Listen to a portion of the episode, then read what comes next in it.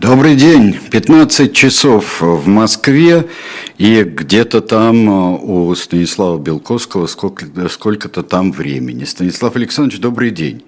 Доброго дня, Сергей Александрович. Всех приветствую. Время у нас всегда с Сергеем Александровичем одинаковое. Одинаковое. Поскольку вы не измеряете исключительно в часах. Да. Время – это смысл нашего бытия. Совершенно время. Ну, верно, да. И э, взаимоотношения пространства и времени, э, они гораздо более сложные, чем многие себе представляют. Да, вот. вот я пытался ответить на эти вопросы в своей программе о цифровом детоксе на YouTube-канале Белковский, цифровом детоксе по методу Ксавье Шмидта и призываю всех подписываться на YouTube-канал Белковский. А, да, это, это очень полезное дело. Э, хотя вот я так с некоторым опасением, ну и пока высокомерием отношусь к искусственному интеллекту, а, вот. Потому что я себе представляю стихи, которые будут наполнены, если смотря на чем учат, да, а, искусственный интеллект. Если на Игоре Северянине и Эдуарде Осадове, если представляю, что это будет такое вообще. А, искусственно-интеллектуальные стихи. Ну, а мы сейчас... Ну, кстати, сегодня Министерство просвещения, Министерство просвещения обнародовало список упраздненных специальностей, новых специальностей в РФ для профессионального обучения. Из списка специальностей, которые которым надо учить, исключены в частности дворник и мойщик посуды. Это учить теперь не надо. Дворником Мойщиком посуды может быть по версии Минпрос РФ любой. Зато введена, введена, введена специальность оператор дронов. Оператор дронов. Вот даже и фамилию да. мою знают, да? Оператор дронов, да? Да. Да, для вас, для вас дронов существует. Для вас дронов, да. Как известно. Да. Вот, поэтому мне кажется, что скоро все-таки там появится э, специальность наставник искусственного интеллекта, и мы с вами, Сергей Александрович, э, за неимением лучшего поприща могли бы этим заняться. А, да я думаю, что там будут... Местно публичной активности. Там будут э, вакансии первоочередные для ветеранов СВО, я так думаю, вот, и все. А, вот, а также те, кто был ЧВК «Вагнер». Кстати говоря, ЧВК «Вагнер» а, у нас зарегистрировали не ЧВК, а педагогическую, да, просветительскую организацию «Вагнер», по-моему, зарегистрировали в Республике это, Беларусь. Это образовательная организация. Вагнер в Беларуси э, не ЧВК, а называется группа Вагнер, зарегистрирована в качестве образовательной организации. Ее основная деятельность – прочие виды образования. Э, в связи с чем я предлагаю Вагнеру слоган, который я предлагал еще в 90-е годы Министерству образования РФ, и, к сожалению, тогда им не воспользовался, многом из-за кадровой чехарды и частой смены министров. А сейчас Вагнер очень пригодится, поскольку вряд ли там будет кадровая чехарда на высшем уровне, все образуется. Все образуется, да, все образуется. Но э, это так же, как да, всевозможные там а, а, разборы, разборщик, например, кто это такой? Это сборщик и разборщик есть. Также вот все образуется, вот а все образуется с помощью группы Вагнер, да, вот, всегда там. Вот, а, так что группа Вагнер у нас по, пока прочно сидит в Республике Беларусь, пока прочно сидит. Ну, вместе, ну, она сидит не только в Республике Беларусь, но, мне кажется, и наращивает свою активность на африканском континенте, в частности, в развитии уже обсуждавшегося нами не раз, а впервые больше года назад, проекта Афро-Российской империи, Афро-России, Вагнер двинулся уже и в Гану. Там уже прошли демонстрации за то, чтобы Гана не участвовала во вторжении в Нигер в составе организации стран Центральной Африки ЭКОВАС раздуло. И э, в Нигере уже ходили люди с футболками, в футболках Вагнера, с российскими флагами футболках Вагнера. Некоторых из них задержали, но Евгений Викторович Пригожин не применил прокомментировать это дело и сказать, что, конечно, народ Ганы, в общем, против этого вторжения. Ну да. Он хочет жить в мире и согласии, а Гана принципиально важна с точки зрения Афро-Российской империи, не только в силу высокого уровня развития футбола в этой стране, по которому она давно обогнала РФ, но и потому что это выход к морю. Все остальные страны, потенциально входящие в Афро-Российскую империю, выхода к морю не имеют. А через Гану он как раз легко получается. Там через Буркина-Фасо Вагнер идет на Гану, и там уже выход к морю. И там уже можно отвоевывать у Камеруна Амбазонию. Ту самую. А ну да, Все выход к морю, а там, глядишь, там и океан вообще-то. Ну, а, за, прямо, а за океаном тоже кое-что есть. Плацдарм ну, Венесуэла есть у нас за, за океаном чего только нет. Да. Причем Америка явно нуждается в переоткрытии.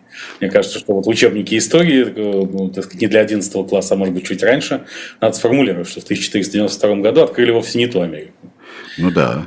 Фейк. Э, да, это фантом сознания. Нужно открыть Америку по-настоящему, для чего снарядить новую экспедицию из Ганы на остров Маргариты в Венесуэле. И вот этой, эта дата и должна считаться открытием Америки, которую, конечно, сделают русские люди. Ну, естественно. А что там всякие бюрократические тонкости, что нужно сначала закрыть, э, ликвидировать ОАО «Америка» или как оно называется? А, вот э, это все, это мы презираем, да? Я думаю, что здесь, ну, в первую очередь надо ликвидировать, как мы знаем теперь, акционерное общество «Эхо Москвы», а, может перейти к, собственно, к... Нет, но акционерное, акционерное общество а, не ликвидировано. Там просто не хотят придержать э, бренд, насколько я понял из сообщения Алексея Алексеевича Венедиктова через наших членов Совета директоров, а, что они отказываются просто от очень серьезного актива. Но вообще-то Бескорыстные люди, я, я поражаюсь. Все-таки беско... мы не верим в бескорыстие, а там есть бескорыстие, жертвенность какая-то просто у э, Совета директоров ЗАО «Эхо Москвы». Ну, э, «Газпром Медиа», мне кажется, ясно дал сегодня понять, что просто бренд очень мало стоит. Э, что если даже оценка Алексея Алексеевича Венедиктова в полтора миллиона долларов верна, то это зарплата члена правления «Газпрома», ну, председателя правления «Газпрома» за один день, а члена правления «Газпрома», наверное, за неделю. И, сказать, ну, стоит ли так мелочиться? А, ну да, наверное, да. Ну, господи, э, полтора миллиона туда, полтора миллиона сюда. Да, вот. Все свидетельствует не, не о жертвенности, а просто о разумной щедрости людей, у которых в жизни все есть. Ну да. Которые состоят. Все-таки мне обидно за покойного э, ныне или непокойного э, Лесина, который э, высоко вообще-то оценил ЗАО «Эхо Москвы». Высоко оценил тогда. Ну, видите, это было в другую эпоху, и все-таки Михаил Юрьевич, скорее всего, с нами уже нет. И по сравнению с нынешними руководителями «Газпрома» или «Роснефти», ну, кто такой Михаил Юрьевич? В общем, человек весьма ограниченного достатка, который, конечно, которому, который даже высоко ценил «Эхо Москвы». Ну да, но это по его, по его ничтожным меркам вообще-то. Да, конечно, ну, разумеется, по, меркам, по меркам тех поколений, понимаете, которые выросли в жесточайшие голодные 90-е годы. Это тоже должно быть написано в учебнике истории. Понимаете, одно дело, люди росли в 90-е, как Михаил Юрьевич Лесин, и они, в общем, считали, что хлеб с любительской колбасой – это вкусно. Да, ничего краще, слаще морковки не ели, как говорится. Другое дело, люди, которые выросли в тучные путинские времена. Да, все, сказать, страна переполнилась деньгами и прочими материальными благами. И, ну, конечно, это совершенно другой подход. Если э, человек путинского, чиновник путинского призыва или крупный бизнесмен мелочиться не будет. Эхо Москвы больше, эхо Москвы меньше. Это совершенно не так. И, конечно, можно было бы э, подарить Маргарите Симоновне Симоньян это эхо Москвы бренд на день рождения. С тем же, кстати, это хороший способ выйти из-под санкций. Э, недвижимость оформляют там на Российскую Федерацию, не всякую недвижимость частных лиц. А кто эта женщина, никто не знает, Российская Федерация. Это Симонна Эхо Москвы через дефис. Да. Да. Потом поди докажи, что, что это оно. Но, кстати, тут можно сделать, э, дать асимметричный ответ и зарегистрировать где-нибудь в Европе бренд России сегодня на кого-нибудь. Но это секретный проект, и поэтому я надеюсь, что ни мы с вами, Сергей Александрович, ни наша аудитория ни с кем не поделятся этой информацией, поскольку, в общем, сказать, мы все-таки ценим такие находки, мы не развращены путинскими временами, представители старой гвардии, да. прошедшие большую школу лишений, поэтому мы должны беречь. Я научился их хранить в подвале и беречь. Да, мы так, так и поступим, я, э, я так думаю, мы так и поступим. Мне а больше, я очень бы хотел э, все-таки, мне больше всего нравилось из всех названий э, каналов Маргариты Симонян, вот, которые Russia Today, да, мне больше всего нравилось не какая-нибудь Русия а там и так далее. Мне очень нравилось испанское название Русия Ой. Вот, это называлось. Ой, всегда. Это канал приятной неожиданности должен быть. Да, да, Руссия. Нет, ой. А мне кажется, сделать, поскольку Russia Today э, вещает на, на внешний рынок, правильно? Да. Там еще не закрыли. Нужно сделать э, версию канала, которая вещала бы исключительно на Российскую Федерацию, назвать ее Russia Today. Today, да. Today э, и Today. Да, да, хорошо. Говорит, на, на нет и сюда нет, и туда нет. И туда нет, да. Вот э, сегодня вдруг, вот, может быть, это в преддверии выборов, а может быть, это так, как всегда, рандомно э, получается. Сегодня были обыски у «Голоса» и в связи с «Голосом», как нежелательной организации. И вот Григория Мелконянца, э, его задержали. Это, это еще одно подчеркивание жирной чертой э, под э, выборами, которые все-таки предстоят. Какой-то, я даже не думал, что испытывает какие-то чувства по поводу выборов российское начальство. Российское начальство, во-первых, э, поскольку мы живем в экономике распила и отката и заноса, где коррупционные мотивы всегда, ну, не, может быть, не всегда, но очень часто являются первичными при принятии важных и важнейших решений, то начальство осваивает бюджет. Чтобы освоить бюджет, нужно что-то делать всегда. Самое неправильное при освоении бюджета – это утверждать, что все уже сделано, и бюджет не нужен. Для этого должны создаваться дополнительные угрозы, безусловно. Ну, пишется аналитическая записка о том, что Григорий Мелконьянц и «Голос» в связи там, с Ассоциацией международных наблюдателей планируют серию провокаций на выборах. Для этого, безусловно, нужно пресечь деятельность этих людей и кого-нибудь посадить. А, кроме того, машина, инерция машины не должна останавливаться, потому что никто не должен расслабляться. Все должны понимать, что никакого независимого наблюдения на этих выборах быть не должно. Если не напомнить об этом своевременно, ну вот хотя бы сейчас, за полгода, чуть больше полугода до президентских выборов, то люди могут решить, что, может быть, оно возможно, может быть, наступила оттепель. Нет. Угу. Нет. Оттепель, оттепель наступит тогда, когда любые возможности независимого наблюдения за РФ-выборами будут исключены превентивно. Потому что не нужны, не нужны никакие эксцессы. Ведь Дмитрий Сергеевич Песков уже сказал, что безо всяких выборов э, Путин получил бы 90% голосов. Просто так, чисто интуитивно. Ну да, но это все напоминает маунтинбайк, конечно, это все поездку на велосипеде в гору, что они все время, все время обязаны от выборов до выборов крутить педали, чтобы не происходило. Ну, разумеется, и, и, во-первых, в силу э, того, что надо осваивать бюджеты, и бюджеты должны расти вместе с уровнем внешних угроз, поскольку совершенно очевидно, что вся бюрократия, не собирающаяся выходить за пределы путинской системы власти, э, со всей необходимостью призвана и вынуждена подчеркивать, что угрозы нарастают поскольку это соответствует представлениям самого Владимира Владимировича Путина о предмете, потому что нарастание угроз является важнейшим источником его легитимности. Его, э, ну, источником легитимности его является, естественно, национальный РФ народ, который всегда за него проголосует, чтобы не случилось. А вот оправданием его бесконечного пребывания у власти является нарастание угроз, с которым не справится никто, кроме него. А ясно, что путинский чиновник всегда докладывает боссу то, что босс хочет от него услышать. Потому что если, не дай бог, начать докладывать не то, и что-нибудь как-нибудь разубеждать, переубеждать босса, то можно лишиться как э, минимум части источников доходов, а как максимум должности. А и такими вещами рисковать путинский чиновник не может. Это совершенно исключено. Поэтому здесь они действуют полностью в унисон.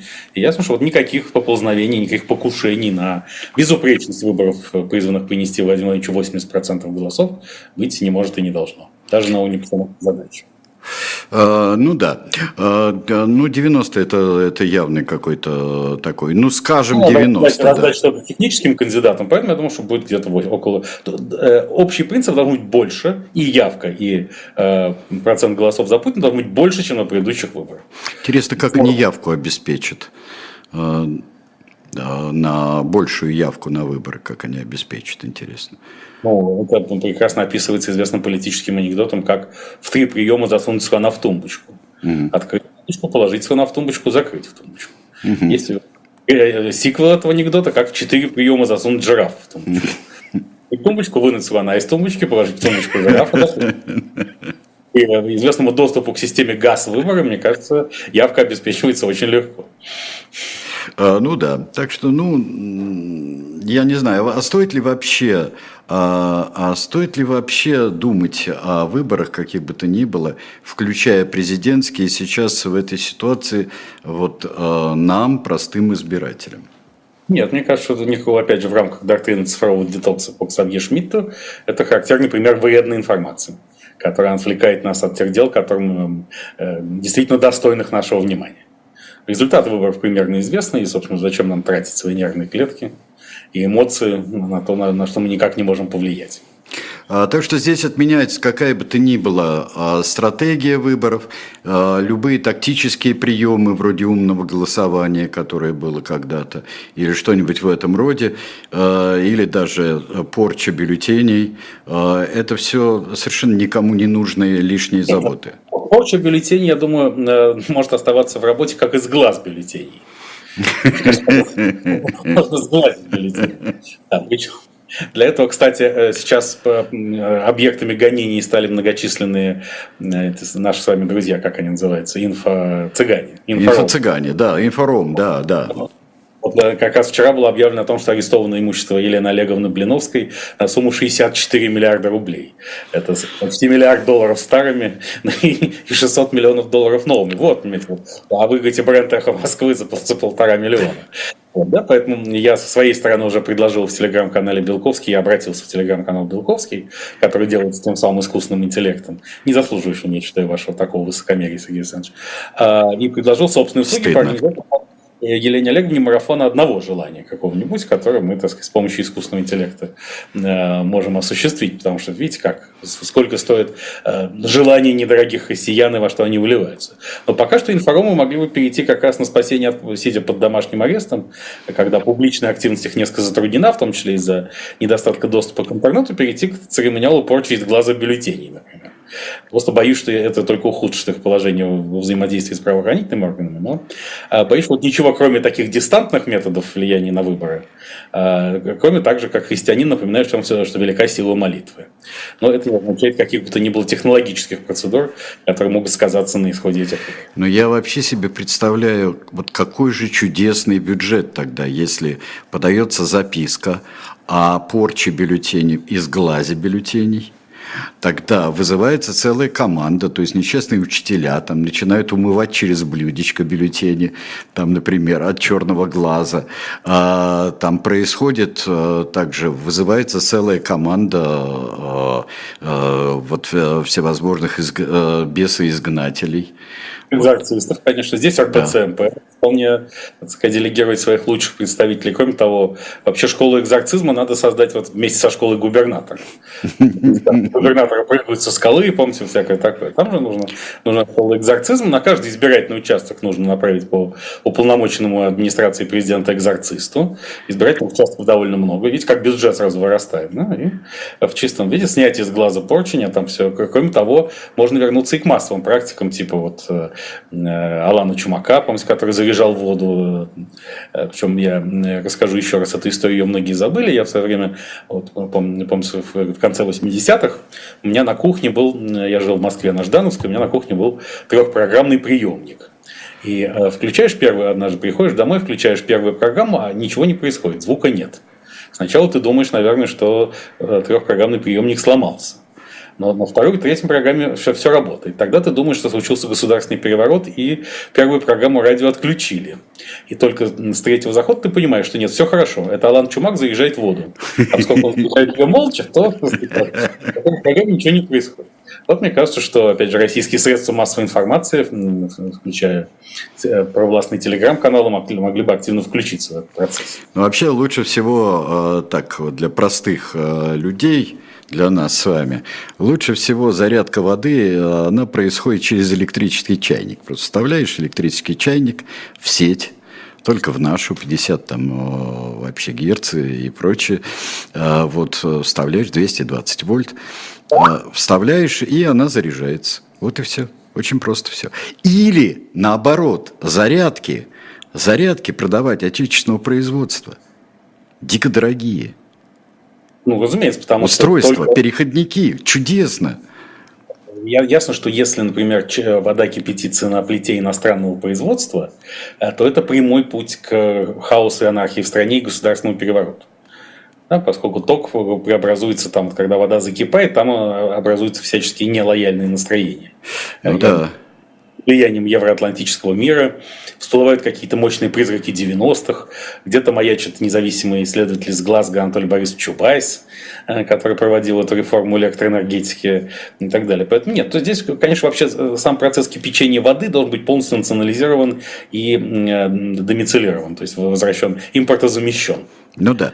Центральный а, а пункт кипячения воды будет в каждом населенном пункте. Центральный пункт кипячения воды, вот как у Вадима Шефнера, да, для открывания консервов, да, где-нибудь там в Ленинграде около, а, а, около гостиного двора. И все туда с баночками должны приезжать. Ну, это примерно тоже будет здорово.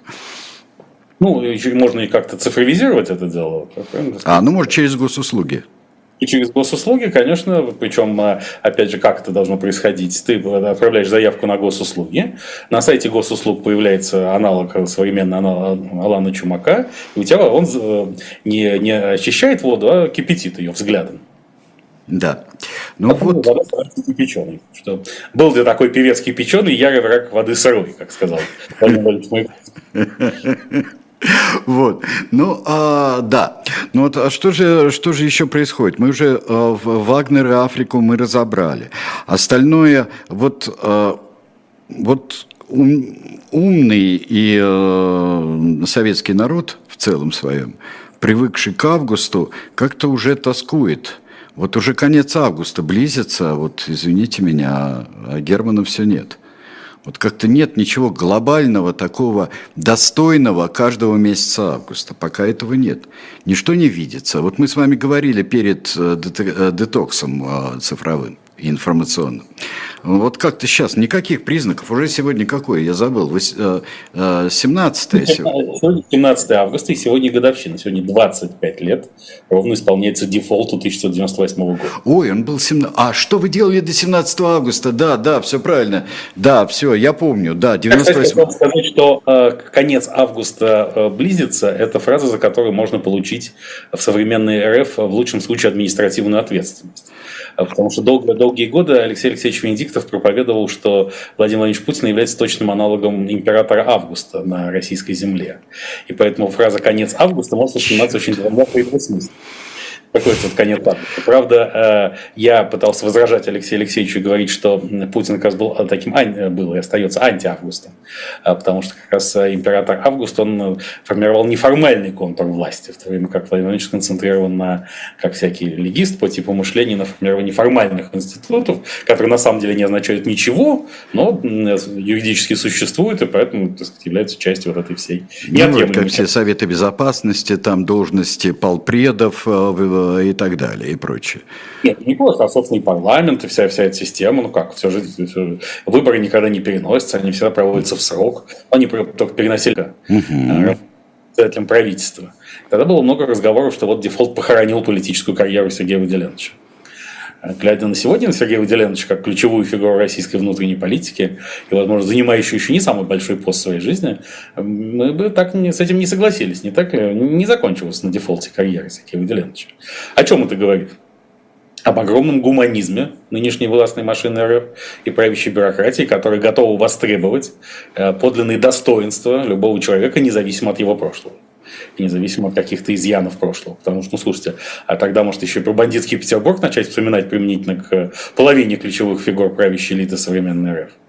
А может быть, мы еще вспомним э, э, в условиях борьбы за, э, против гендерного равноправия и за духовные скрепы, что гей-лобби сыграл не последнюю роль в формировании этой власти и продолжает играть. Нет, мы этого ничего делать не будем. Это недостойно просто. Или обнуление прошлого вообще – это огромный Э, гуманистический подход. Э, дать возможность человеку избавиться от прошлого и забыть его. Это то, что делал Евгений Викторович Пригожин в рамках Вагнера, когда так сказать, он давал возможность полностью очиститься заключенным да, и так сказать, дальше прийти к тому, что никакого, собственно, никакого уголовного правонарушения как бы и не совершали, если они потом оказались на украинских фронтах. Поэтому здесь это там в США кто-то копается в своем грязном белье, правильно, и пытается его э, предъявить, и Дональд Трамп платит 5 миллионов компенсации за то, что он кого-то там приезжал в гримерке, не в гримерке, прошу прощения, а в этой самой Changing Room, как нам видите, давно я не был в Российской Федерации, в, это, в, в комнате для смены одежды в магазине. Да? А, да, да, да, да, да, там где, да, примерочный. Примерочный. Пример, да. Вот, да, примерочный, совершенно Смена одежды вот, это только грабители делают. Они переодеваются в купленное, не купленное, а взятое и уходят. Да, что-то это мне напоминает из новейшей российской истории последних лет, да, но, но не будем говорить, что. Опять же, в избежание Нет, не будем, нет, что копаться в этом. Ну, поэтому, поэтому сама это еще раз в годовщину дефолта, и никто не вспоминает ведь дефолт, правильно? А почему его никто не вспоминает? Чтобы не расстраивать Сергея Владимировича. Потому что если бы, например, сейчас началось обсуждение, то, конечно, как показатель, того, как показатель э, всего ужаса и кошмара, объявшего Россию в 90-е годы, о чем будут нам рассказывать в учебнике истории под редакцией Владимира Вячеславовича Мединского и, не помню, как его получится, у Таркунова, а также 93-летнего академика Чубарьяна, а, значит, можно было бы к дефолту обратиться и сказать, что такое могло быть только... Э, и надо сказать, что отдельные кадры дефолта показывают. Но показывает в основном только один кадр, как Борис Николаевич Ельцин выходит журналистам и говорит, твердо и уверенно заявляет, что никакой девальвации рубля не будет. И через несколько дней происходит дефолт. То есть виноват во всем Борис Николаевич. А все остальные люди, которые были, Владимир Владимирович Путин, например, был директором ФСБ в это время, не могу вполне, так сказать... Э, а, уже был, да? Он, уже был, да? тогда. Безусловно. Потому что я, я, э, он назначен в начале лета 98 -го года, и если вдруг мы в этом сомневаемся, можем вспомнить, что представлял его на коллегии ФСБ лично Сергей Владимирович Кириллин. Угу. Понятно. Так, Сергей Владимирович в это время был премьером, и, следовательно, это было до дефолта. Но вот это главное, главное деяние тогда, 98 лета 98 -го года, Сергея Владимировича тогда. Ну, который оправдывает все. Да, конечно. Да, потому что все, кто способствовал выдвижению Владимира Владимировича Путина, они тем самым сняли с себя какие бы ни было грехи перед Россией и ее многонациональным народом. Даже Борис Николаевич, который, казалось бы, нет поручения, но то, что он выдвинул Владимир Владимирович все-таки, причем в последний момент. И сколько было проб и ошибок, сколько перепробовано было плохих кандидатур откровенно. И вот в последний момент его просто осенило. Конечно. Да, сказать, э, да. коллективный молебен правильно сработал. Да, и я помню, я помню, как пошел а, белый дым из Кремля, да, просто белый дым, и там а, и вышел там и Хабе, Хабему с Путиным, там все это сказали. Да, но ну, да. как бы, вот если бы меня, э, сказать, как ветерана сцены, как политконсультанта на пенсии, э, в этом качестве я могу э, предложить Кремлю такую доктрину, что дефолт, несмотря на то, что очень много людей пострадало от него, имел огромное положительное значение. Потому что именно он показал, что сама по себе либеральная доктрина развития России, в том числе экономики, не работает что России нужна мощная рука силовика. И это сделало неизбежным пришествие Владимира Путина к власти. Если бы дефолта не было, было бы еще много разговоров о том, могут ли мальчики в розовых штанишках, типа Бориса Ефимовича Немцова, э, рулить страной. А дефолт подвел под этим двойную сплошную черту. Стало ясно, что удержать страну в узде может только силовик без страха и упрека, а демократия крайне вредна. И ведет да. всегда к дефолту. Да, все правильно. Силовики наденьте ордена, да? Вот так это все. Все правильно. Все произошло правильно, и, в общем-то, это как-то недоработки в учебнике есть. А вот Александр Аганович, помянутый э, Чубарьян, а вот какой-то он совершил ведь удивительное открытие, что Россия – это единственная континентальная империя. И, а континентальные империи по определению добрые, не то что вот эти атлантические империи, как сказал бы Дугин, например. Вот. А Евразийская империя, она всегда добрая и всегда только привечает народы. Я не знаю, Александр Аганович, как вот, вот осенило его на старости лет, судя по всему. Нет, ну Александр Ганович не упомянул в этом контексте Римскую империю. Да? Нет, он не упомянул не Римскую, но Римская была вокруг воды. Вот, вот в это можно сказать. И у нее даже, и у нее даже, даже город они в Германии назвали колония. Вот, а, будущий Кельн. Ну, как адвокат Александра Гановича Чубарьяна, я, кстати, ошибся, ему не 93, а 92, а, за что я приношу ему гигантские извинения. 1131 года рождения, да. Э, Э, э, как адвокат Александр Иванович, я могу сказать следующее, что поскольку Москва Третий Рим, то как бы Россия поглощает и Римскую империю, и Византию, и Османскую империю тоже. Угу. Потому что вы знаете, что так сказать, султан э, имел титул также римского императора, входил в его официальную титулатуру. То есть 1453 года, ну да. Да, поэтому он был римским императором, поэтому можно считать, что это все поглощается в истории России. То есть, когда Александр Иванович имеет в виду, что Россия была единственной континентальной империей, он имеет в виду ее правоприемничество по отношению, правоприемство, как правильно говорить, по отношению к, к Римской империи, к Западной Римской империи, к Восточной и к Османской империи. Я уж не говорю об империи Чингисхана. Понятие России ну, империя Чингисхана это вообще святое. Это да. э, то, что создало сам дух и плоть российской государственности. Александр Ярославович Невский, святой равноапостольный, который предпочел дружбу с монголами, э, сомнительному альянсу с латинством, как сказал бы владыка Тихон Шевкунов, угу. вот, от, от которого все зло как Тут все сходит. Поэтому вот так можно подчеркнуть, что, да, возможно, континентальные империи существовали и прежде, но они и были Россией в ее предыдущем измерении. Поэтому единственная добрая империя. Особенно империя Чингисхана – это вообще образец добра. Ну там а, девушка, да, ведь да. девушки ходили туда-сюда, там с золотыми подносами, невинные девушки ходили из конца в конец. Это же идеал, э, идеал империи Чингисхана. Вот и никто к ним не мог Нет, пристать. Империя Чингисхана – это еще идеал самопожертвования.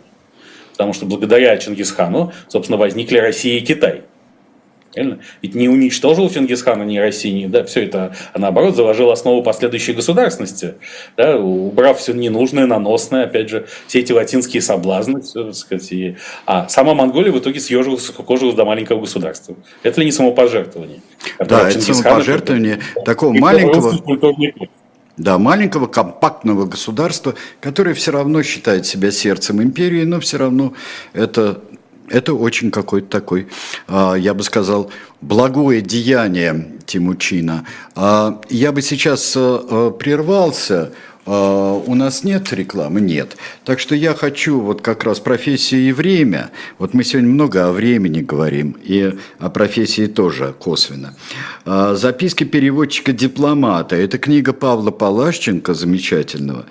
И, э, конечно, ему э, не, э, не пришлось переводить такое словосочетание, как его коллегам предыдущим, как Кузькина мать, например, или что-нибудь в этом роде или звук ботинка, стоящего в ООН, а, но ему приходилось очень много, что. Я вот я всегда восхищался Павлом Палащенко, э, как и его тоже и предшественник, и тем же Суходревым замечательным. Я э, всегда восхищался, и Бог дал познакомиться с ним в конце его жизни. Но это замечательная книга, и э, человека просто обладателя всех и всяческих достоинств. Так что я вам предлагаю в шоп «Дилетант Медиа» эту книгу, коли у вас ее нет, а если есть, то вы ее хотите кому-нибудь подарить, эту книгу э, купить Павла Паларченко. Правда, ему пришлось переводить в самое чудесное время, мне так кажется. Он ну, же застал самое замечательное время. Время вот и перестройки, и всего. И такие вещи, как э, переводить, вообще-то, Михаил Сергеевич, это здорово было. Да, но в учебнике для 11 класса написано ровно обратно что это были самые мрачные времена распада. А, ну да, да, да. Я прошу, ну я, мне позволено, я учился при старом режиме, вот как-то так, вот при каком-то вот забытом режиме. Это, это были времена хаоса, нараставшего голода, как сказано в учебнике Мединского, Таркунова, mm-hmm. Чубарьяна. Э, собственно, было принято ошибочное решение о выводе э, советских войск из Восточной Европы, а после, из-за чего США организовали там бархатные революции, уже не, не боялись Советского Союза. Мне всегда казалось, что наоборот. Сначала были вахтные революции, а потом... Это операция памяти, Станислав Александрович. Я с этим полностью согласен, потому что не мне с Александром Агановичем, который в 92 в блистательной форме, спорить, э, разумеется. Да, ну вот видите как. Э, и, э, кстати, к вопросу о профессии, профессии и время. На канале Белковский существует программа «Доброй ночи, малыши», которая выходит каждый день.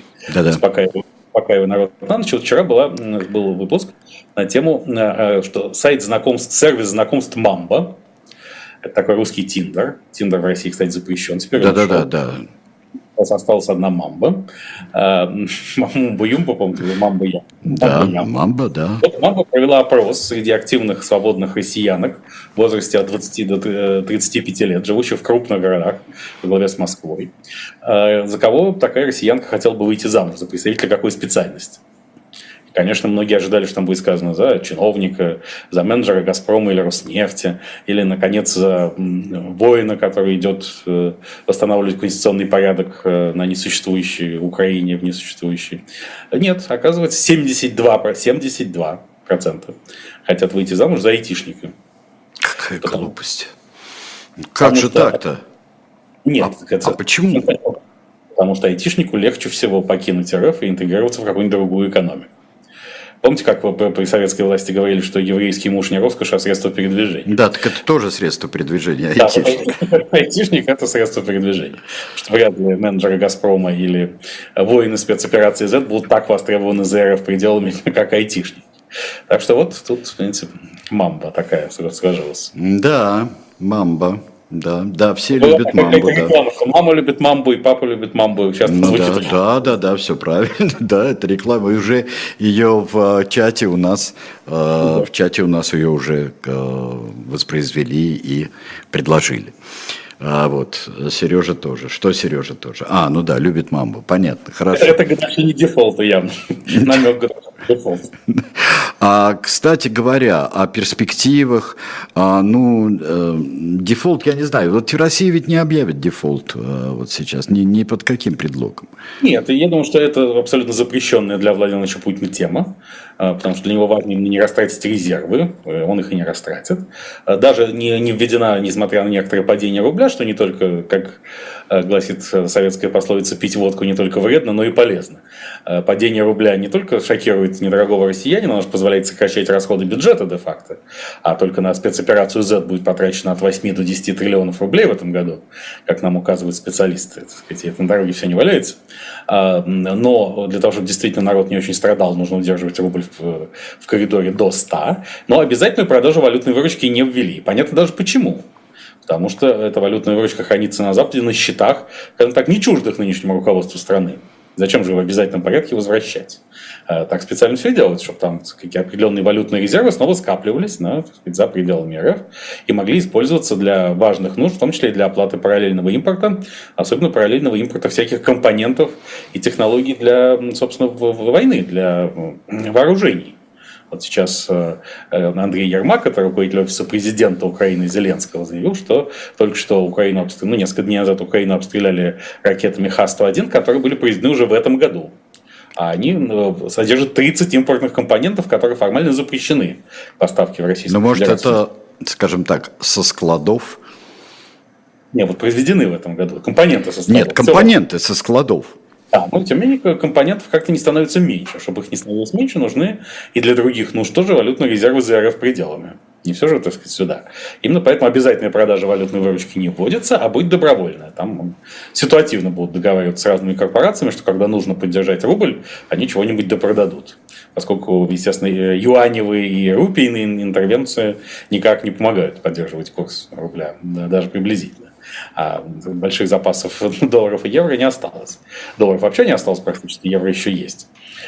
Вот, так что э, валютное регулирование пока еще, так сказать, переживает свои, свои не самые худшие времена, но к дефолту все это не близится. Наоборот, Кремль э, всячески пропагандирует, что такого экономического роста и оптимизма, как сейчас, не было э, на всем протяжении постсоветской истории. Потому что военно-промышленные регионы ложили сразу там, э, выросли зарплаты, сказать, э, нарастает объем заказов не по дням, а по часам.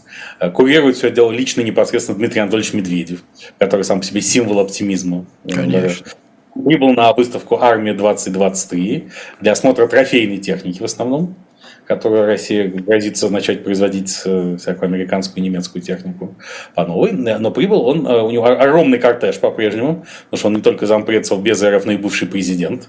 И по закону о бывших президентах, это федеральный закон, который был принят в свое время, ему положена охрана практически на уровне действующего президента, почти что. Но самое печальное, что он прибыл, не примечательное, что это я сказал, печальное, господи, административная ответственность мне на язык. Э, самое примечательное, что он прибыл туда на э, автомобиле Mercedes-Benz, а не Aurus. А не Aurus. Да, вот, вот а как же распоряжение, распоряжение Владимира Владимировича Путина? Оно пока устно и неформализованное, видимо, последние деньки уже. Вот август, да, когда за конец августа, да, видимо, придется пересаживаться на китайский автопром. Но я подумал, что Дмитрию Анатольевичу тем, тем особенно тяжело пересесть на э, российский автопром, на Аурус, потому что ведь его любимая песня – это композиция группы комбинации American Boy, угу. где поется «Я буду плакать и смеяться, когда усядусь в Мерседес, и буду в роскоши купаться. Приезжай за мной, я здесь». Поэтому если заменить э, Мерседес на что-нибудь другое, то надо менять весь текст. Потому что здесь рифмуется Мерседес, здесь. Mm-hmm. А, поэтому плакать и, и смея, смеяться, когда сяду холодцы, да, ну, значит... Да, я отдам... Ой, нет. Да, я, да, нет, нет, я не буду такой, то же самое мне на язык. Нет, я не буду. Ну, все возможно. Помните, как начинается э, замечательный, э, замечательный фильм э, «Настоящая любовь», «Love Actually», как он начинается, когда пытается певец впихнуть э, Christmas вместо слова love, когда он пытается, да, да, ну вот все возможно, да. Э, так что вот так. Да, кстати говоря, мы говорили о величайшем гуманизме э, и о том, что о стирании будущего специальным э, ластиком, а, а, то есть прошлого специальным ластиком. А как здесь э, фигура Дмитрия Олеговича Рогозина выглядит? Потому что все даже комментаторы, вот я помню, когда мы на нашем наблюдательном пункте с Алексеем Алексеевичем Венедиктовым, что где-нибудь да он появится в каких-нибудь лидерах, каких-нибудь уже легальных суперпатриотов, а он вот нигде не появляется. Нет, ну как же нигде. Ну, то, что вы сейчас сказали, это прямое оскорбление Республики Беларусь. Сейчас тоже административная ответственность начинает нарастать. Он появился в Беларуси.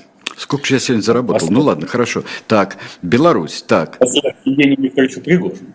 А, дело в том, что а, телеграм-канал ВЧК ОГПУ, он тут на днях опубликовал а, обширную переписку Дмитрия Олеговича Рогозина с руководителем администрации президента Антона Эдуардовичем Вайна. Правда, переписка односторонняя. Рогозин пишет Вайна, так сказать, а вот ответ... Э, были ли ответы на эти письма, не ясно. Скорее всего, их нет где очень четко излагается полная катастрофа с российскими вооружениями, то есть вопреки пропагандистской доктрине освещения выставки армии 2023 и так далее. А, и говорится о том, что все это нуждается, вот, все, там ни беспилотников нет, ничего, сказать, все блеф и фейк, и, в общем, с намеком на то, что нужно Дмитрия Олеговича куда-нибудь туда назначить. А, причем еще мы знаем по публикации его переписки с Аркадием Романовичем Ротенбергом, что осенью прошлого года Дмитрий Олегович претендовал ни много ни мало на пост министра обороны. Э, обещав выступить в тандеме с будущим начальником генштаба Сергеем Владимировичем Суровикиным. Ну, все это не получилось. Сергей Кожугет Шойгу на хромой козе не объедешь. И в итоге, после всех неудачных попыток вернуться к руководству э, военной промышленной сферы, в любом качестве Дмитрий Олегович сослан в Беларусь. На этой неделе он прибыл и был принят Александром Григорьевичем Лукашенко, который пообещал ему работу точно так же, как принял и приезжал к любящему Евгению Викторовичу Пригожину. Тем более, что Дмитрий Олегович тоже собирался создавать свой ЧВК, у него там есть группа «Царские волки». Эм, когда он отмечал свой день рождения в Донецке, конечно, там неудачно. Ну, как-то как отметили не, не очень-то хорошо, да. Да в общем, царский волк все товарищ, но, э, так сказать, теперь э, все люди, которым не находится место в путинской системе власти новейшего извода, они вот, для них существует Беларусь в качестве запасного аэродрома, где они могут накопить силы, там в Беловежской пуще. Мы знаем, какие дела иногда творятся. Так что Дмитрий Олегович. Сейчас все-таки его амбиции оказались слишком велики для нынешнего этапа отечественной истории. Тут же, кстати, снова начался локальный бунт военкоров, а также военного актива э, самопровозглашенных ДНР, ЛНР, не ставших формальными регионами РФ. Потому что выяснилось, что российские войска сдали село Урожайное, как заявил Александр Ходаковский, это бывший секретарь Совета безопасности ДНР, э, все это было связано с отсутствием резервов и тем, что не происходила ротация на фронтах.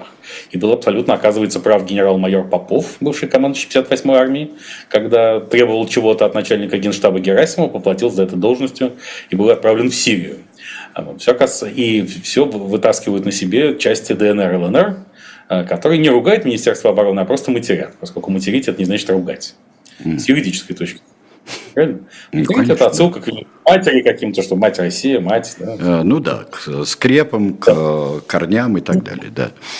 Так. Поэтому там есть какие-то элементы разброда и шатания, но судя по развитию событий в последние месяцы и по э, аресту Игоря Федоровича Геркина-Стрелкова и, и так далее, и отсылки Рогозина э, с его незрелой критикой положения вещей в Беларуси, это все долго не продлится. Если кто-то сейчас будет открывать рот на тему, что не все хорошо на фронтах, тот за их с Игорем Федоровичем Геркиным разделит э, участь узника СИЗО Лефорт. Ну, Лефортова это привилегировано. Наш с вами кумир Сергей Александрович Марков. Да. Э, объяснил еще пару недель назад, чем отличается национал-предатель от русского патриота. Тем, что национал-предатель, как Алексей Анатольевич Навальный, сидит в штрафном изоляторе, а э, истинный русский патриот, как Игорь Всеволодович Геркин, сидит в Лефортове в двухместной камере один. Двухместный один? Да, двухместный один. Представляете? В камере люкс СИЗО Лефортово сидит настоящий патриот. Поэтому будете патриотами, вас посадят по-хорошему, а не по-плохому, как национал-предателей. Угу. Ну, в общем-то, да. А раскаявшийся национал-предатель а, может, в общем-то, доказать, что он патриот а, как-нибудь, а, чтобы его получше устроили? Ну, только если сдаст много очень национал предателей. Я вообще все, все дальше думаю, что э, русская тюрьма может быть таким системообразующим центром концепции нового российского города или даже старого. Ну, бывает, что города складываются вокруг университетов, например, или каких-то Ну да, то есть городообразующим, градообразующим. Градообразующим объектом, конечно, да. должна стать тюрьма, и тут, так сказать, я думаю, что те люди, которые те состоятельные россияне, которые там еще не, отказали, не оказались, но не готовы релацироваться, уже сегодня могут в это вкладываться. И надо делать это как можно быстрее. Причем тоже нужно присваивать звезды тюрьмам, сказать, э, э, там, двухзвездочная тюрьма, трехзвездочная и так далее, пятизвездочная, пятизвездочная плюс. И э, нужно создать систему типа Booking.com, да, сказать, угу. при которой можно резервировать камеры заранее. JLBNB это будет называться. Да, ну, конечно, когда тебя уже, когда тебя уже приняли, наконец, ага. как гласит вульгарный, наш вульгаризм, то ты показываешь э, распечатку из этого. Booking.com надо придумать, как его назвать, э, вот что-нибудь, э, и говоришь, вот ты имеешь право полное по закону отправиться именно в полностью арендованную, оплаченную тобой камеру. А... С, с подземной парковкой и бесплатным Wi-Fi бесплатным Wi-Fi, да, и там, собственно, и... Поскольку тут э, э, сообщили нам, что корпорация в Китае, которая разрабатывала основные технологии китайского firewall, нанимает 50 тысяч сотрудников со знанием русского языка, э, то, так сказать, мы понимаем, к чему идет дело, что китайские партнеры помогут с российским, с русским фаерволом, и поэтому бесплатный Wi-Fi никому не помешает. Ты можешь читать только те сайты, которые тебе разрешает начальство. А, да, это вообще прекрасная история. Но я вспомнил, а, вспомнил еще Сергей Александрович Марков. Сергей Александрович а, Марков нам нарисовал перспективу а, мирных переговоров и факторов, которые приведут к мирным переговорам. А, Сергей Александрович а, сказал, что будет а, провалиться украинское контрнаступление, будет российское супернаступление, и все сядут за стол все сядут за стол. Как я помню, Сергей Александрович э, предлагал праздновать День народного единства, когда никто не понимал, как это делать. Ну, давайте всеми народами сядем и выпьем. Повисла тишина, и кто-то сказал, особенно мусульмане. Сказал, вот на этом предложение кончилось. Ну, Сергей Александрович не сказал, что им надо выпить. Угу его, его совесть чиста. Выпьем что-нибудь. Хоть что-нибудь да выпьем. Э, нет, здесь э, Сергей Александрович просто дал понять, что если до середины октября э, Соединенные Штаты Америки не пойдут да. с РФ на переговоры о перемирии по корейскому сценарию тому самому, то придется начать большое российское наступление. И мало никому не покажется. Это так из серии «Держите меня семеро». То есть становится понятно, что так сказать, Кремль вот будет сейчас проводить эту линию, что э, контрнаступление вооруженных сил Украины, несмотря на отдельные тактические успехи, стратегически захлебнулось. А РФ к середине октября накопит огромные ресурсы и резервы для наступления, в том числе человеческие. Может быть, в сентябре будет новая волна точечной мобилизации. Что значит точечная мобилизация? Чем она отличается от частичной образца годичной давности? А тем, что э, мобилизовывать будут через предприятия и другие социальные системы. Mm-hmm. Просто белый свет в копеечку. А приходит разнарядка на предприятие, отправить 30% работников на войну. Иначе будет налоговая проверка и закрытие предприятия. Все, все становится понятно. Или мы знаем, что сегодня на территории проходят облавы э, с целью обнаружения мигрантов, э, новоявленных РФ граждан, чтобы отправить их в военкоматы. А ведь на территории Российской Федерации тоже к вопросу о гуманизме Евразийской империи э, про преемницы всех римских империй, э, настоящих, прошлых и будущих, находится треть населения Таджикистана. Она работает в РФ. Знаете, треть населения Таджикистана можно отправить в сентябре укреплять резервы на украинских фронтах. А заменить их можно на, на жителей Северной Кореи. Тем более вообще выясняется, вот недавно президент Киргизии, Кыргыз, Республики Кыргызстан Садыр Жапаров сказал, что он крайне разочарован собственными киргизскими рабочими и будет заводить рабочих из Юго-Восточной Азии. Ну, почему бы РФ не, не, не пойти таким же путем центральноазиатских мигрантов со строек отправить на не войну, а из Юго-Восточной Азии заместить так, мигрантов на стройках. Вот, поэтому нет. А кроме того, здесь военные эксперты э, сообщили нам на фоне выставки «Армия 2023». Я читал выдающую, но потрясающую статью военного эксперта Михаила Ходоренко э, в издании «Газета.ру», потому что это высший пилотаж, на мой взгляд, троллинга и издевательства. Подоренок написал, что буквально следующее, что можно позавидовать военной мощи РФ, особенно и дальше перечисляется, какая она велика, с учетом того, что самый, самый юный самый юный тип вооружений, а именно вертолет К сколько-то там, он 1982 года выпуска, и все вооружения, которым пользуются вооруженные силы РФ, созданы при Леониде Ильиче Брежневе.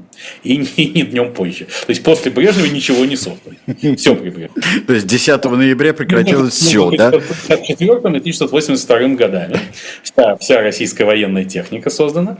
И поэтому, конечно, Леонид Ильич... Промышленную комиссию хочет вернуться. Тогда ведь он обнаружил потрясающие вещи совершенно. Он об этом говорил. А, потрясающе. Он обнаружил пулеметы «Максим» в масле. Он обнаружил а, трехлинейки мусинские образца 91-го, дробь 30-го.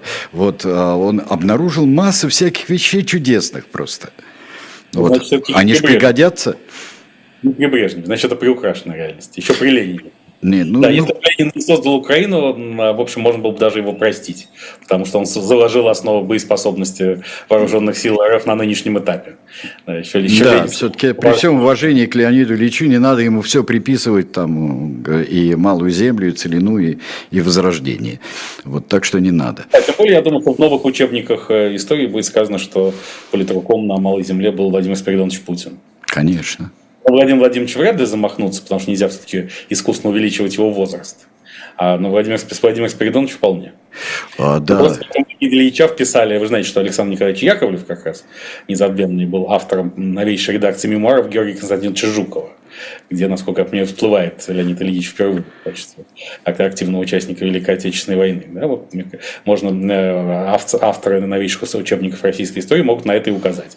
Александр Николаевич Яковлев, который, как мы теперь знаем, был американским, американским и канадским шпионом одновременно, завербованным во время его работы послом в Канаде или даже раньше, по разным версиям, поэтому он и приехал с идеей ну, да, да, да 1993 году, и Ахмурив Михаила Сергеевича Горбачева заставил последнего значит, пойти путем развала и краха сверхдержавы.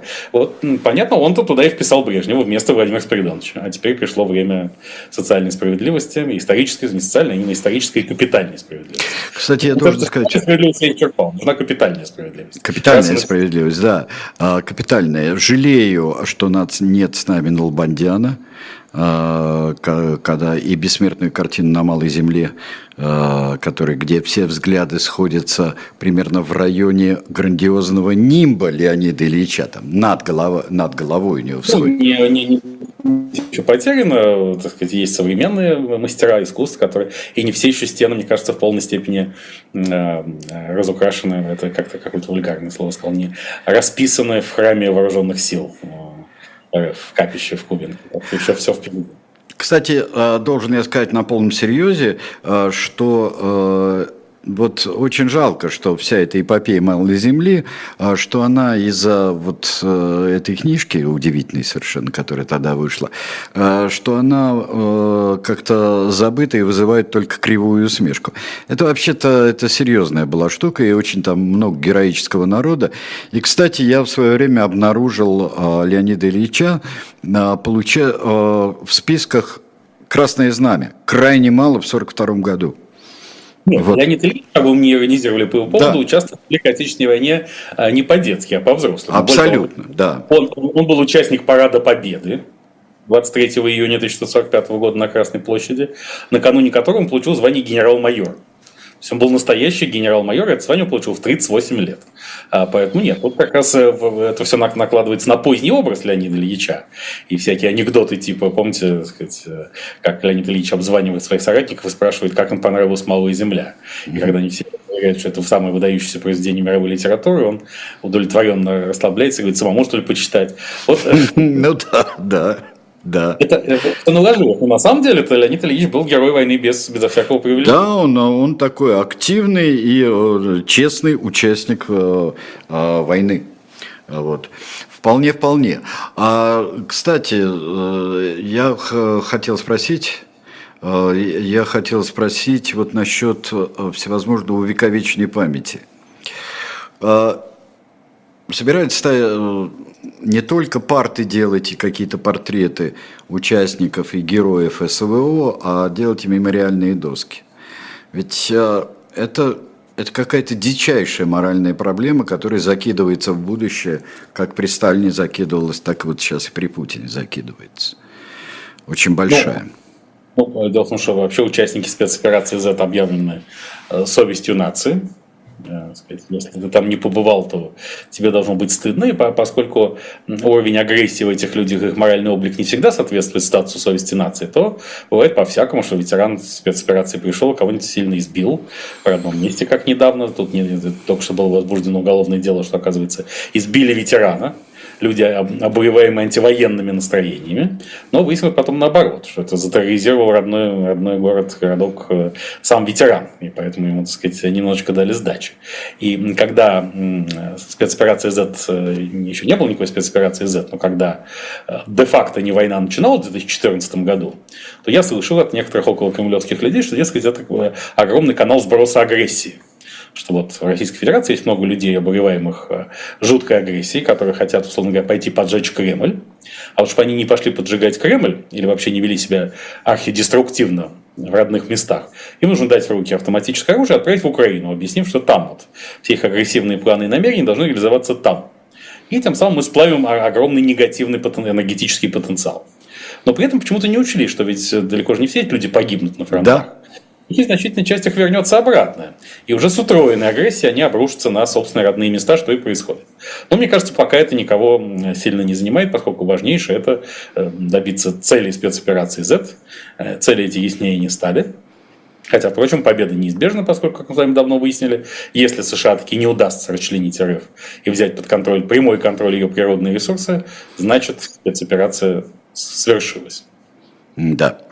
А почему называют э, э, мир корейским вариантом? Это скорее карельский вариант все-таки, вот то, что а, и вот эти разговоры о территории, э, взятые под контроль России, остаются за Россией, а, а Украина получает очень много, вплоть до этого слуха, который прошел вплоть до членства в НАТО. Это типичный карельский вариант. Да, это финский, да, так сказать, да финский, ну, просто э, не все же не выговаривают букву «Р», как я. Некоторые не выговаривают букву «Л». Поэтому, видимо, в оригинале а, было да, корейским, да, а потом стал, он стал корейским, да. Вот, к тому же подпольный миллионер Корейкова, а не Карелька, а все-таки э, «Золотой теленок, как 12 стульев» – это культовая книга э, для ну, спецопераций. Да. Да, ну, руководитель аппарата генсека НАТО Йенса Столтенберга, который сказал это на неком публичном мероприятии в Норвегии, уже от своих слов отрекся и заявил, что они никак не соответствуют официальной позиции Альянса. Но такие неофициальные настроения существуют, тем не менее, и его высказывание об этом свидетельствует. Что значительная часть западных элит прекратила бы войну на таких условиях. А, учитывая усталость не только в западных элитах, которая частично, естественно, она не, не приведет к тому, что э, коллективный Запад перестанет поддерживать Украину. Не перестанет, поскольку коллективный Запад не может допустить триумфа определенных сил и трендов э, в развитии очередной Римской империи по Чубарьяну. А, но усталость и в самой Украине достаточно велика. И поэтому поиск компромиссов, я думаю, со стороны украинской власти компромиссных решений тоже возможен, тем более, что для Украины самое важное, на мой взгляд, это возможность начать мирный восстановительный процесс на подконтрольной ей территории, так или иначе составляющий 85% ее. Хотя здесь аргумент о том, что если не завершить спецоперацию Z Э, как-то внятно, то она возобновится через некоторое время, конечно, тоже работает. Ведь потому что действительно военно-промышленный комплекс работает, люди, обоеваемые агрессией, живут и нарастают, их надо снова куда-то будет направить, и вся милитаризация российского общества будет искать и дальше своего выхода. А куда же это будет направлено? Ну, видимо, уже, так сказать, туда, где, как, куда только и можно, потому что все-таки в не войну на, прямо на территории НАТО я верю по-прежнему не очень, учитывая, что Владимир Владимировичу Путину всегда нужно оставаться меньшим злом. А еще и последний, судя по всему, вопрос на эту тему. А, а то, что Соединенные Штаты как-то так э, предложили Ирану сделку, не, не давать для боевых действий шахеды, и за это уменьшение санкций. Иранцы, говорят, ответили, что попросили Российскую Федерацию не применять. Ну а, а больше об этом ничего не слышно. Ну, действительно, там же в США разблокировали какие-то средства в Южной Корее и Ирану, как бы в том числе в обмен на, возвращение нескольких граждан США в Иране арестованных. Не исключено, что РФ может тоже что-нибудь такого потребовать. Но непонятно, как это контролировать. Вопрос в том, будет ли возобновлена иранская ядерная сделка вообще, если да, то в какой перспективе. Но тем временем активно строится завод по производству дронов в Елабуге, в Татарстане. Завод имени Марины Цветаевой. Да, вот. да, да, да. Да, э, и поэтому само все прекращение иранских поставок дронов вовсе не означает, что Россия останется без беспилотников вовсе, хотя Дмитрий Олегович Рогозин скорее уверяет нас в обратном. Ну вот, а, на этом мы завершаем сегодняшний а, разговор.